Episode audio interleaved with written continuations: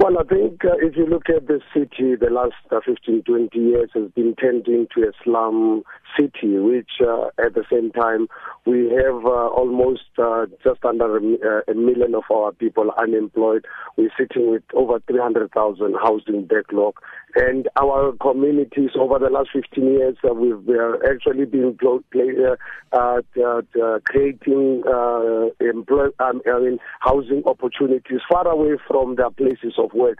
And I thought when I took over as, a, as an executive mayor of the city, I said, no, we need to take back the city from uh, from this uh, from this hijackers, uh, turn them into affordable accommodation for our people, turn them into student accommodation, turn them into affordable uh, the small business uh, areas, uh, so that uh, the city of Johannesburg can be that city where people can live, work, and play. So I think for, for us as a city, those buildings that have been hijacked buildings where we cannot trace uh, the, the, owners. We obviously have already written a letter to to the Minister of Public Works uh, to allow us uh, to take uh, to expropriate those buildings, work with the private sector because us as government do not have uh, the necessary resources uh, to convert these buildings, as I said earlier on, into affordable accommodation for our people. So, what will the process of expropriation be? Because I see 12 of the properties uh, that you have identified have been returned to owners. So, with regard to the ones that you plan on expropriating, what is that process going to entail? Yes, absolutely. Where we can find the owner and the owner is uh, willing uh, to convert uh, this building into a livable uh, accommodation, particularly affordable accommodation for our people. Because, second, if you look at uh, how the new South Africa has to poor people over the last 20 years, we concentrated on on building expensive areas like Sandton and the world banks of this world, where majority, big number of our people cannot afford uh, to live in these areas. So the city of Johannesburg Johannesburg, my dream and my wish is to turn it into affordable accommodation for our people. Small businessmen and women operating right now in the townships, in, in, in, in garages and so forth, uh, be young doctors, lawyers, uh, cannot afford uh, the, expensive rentals uh, charges that are being uh, uh, levied in, in, in areas like Sandton and so forth. So I'm saying to the private sector with, with, with the necessary uh, the money and the capacity and the willingness to invest in South Africa, please come and invest in our city. We, as the city of Johannesburg, are prepared to work with you. So, if we, for us to give you your, your, your building back, you have to commit in converting this into affordable accommodation. As I said, we we so sort of student accommodation in the city of Johannesburg, where, as you are aware, Johannesburg, we've got some of the big universities with thousands of our of our, of our youth with, with no accommodation whatsoever. So, and at the same time, we have these abandoned buildings being used as drug uh, uh, uh, uh, areas where, where our young kids are attempting to prostitute, uh, criminals uh, that uh, actually hide in these buildings. We've got to take back this city, ensure that, uh, that uh, as I say, we can uh, uh, build affordable accommodation for our people.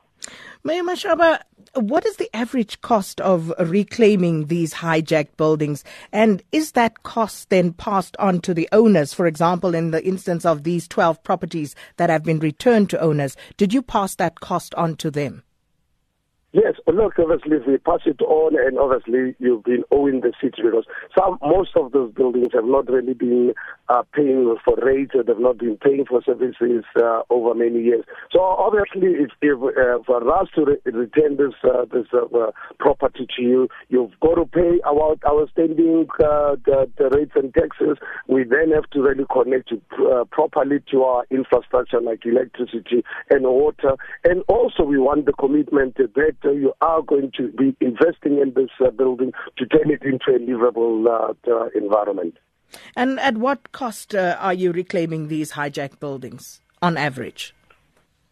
Well, I think it depends what you mean by at what cost. I think As in monetary cost. At, well, I think every building, uh, the, the, you know, the, the, the, prices of those buildings uh, are, differ.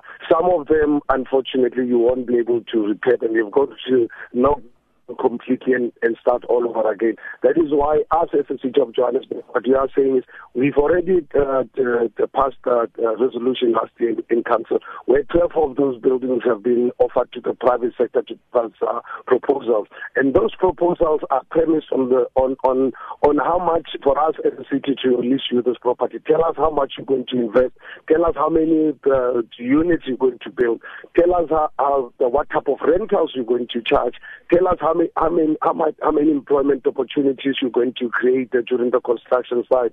Also, what is very important for us as the city of Johannesburg, for us to allow you to to to, to have this building, tell us your uh, artisan training uh, program. So I think every building is going to really depend on on on on the proposal that we've received. In fact, the first 12 buildings that we've uh, that we uh, have already offered to the city. The closing date for uh, for for proposal is closing today. And at the next council meeting in, in, in, in, in, in March, there'll be a further 31 buildings that we are offering to the private sector to develop them. But you give us the proposals based on the, on, on the five points that I've, I've, I've, I've alluded to. Also including we want to look at your BE credentials because we'd like to really uh, uh, offer this building to companies with very strong BE credentials. But at the same time, it cannot just really be our friends and patrons.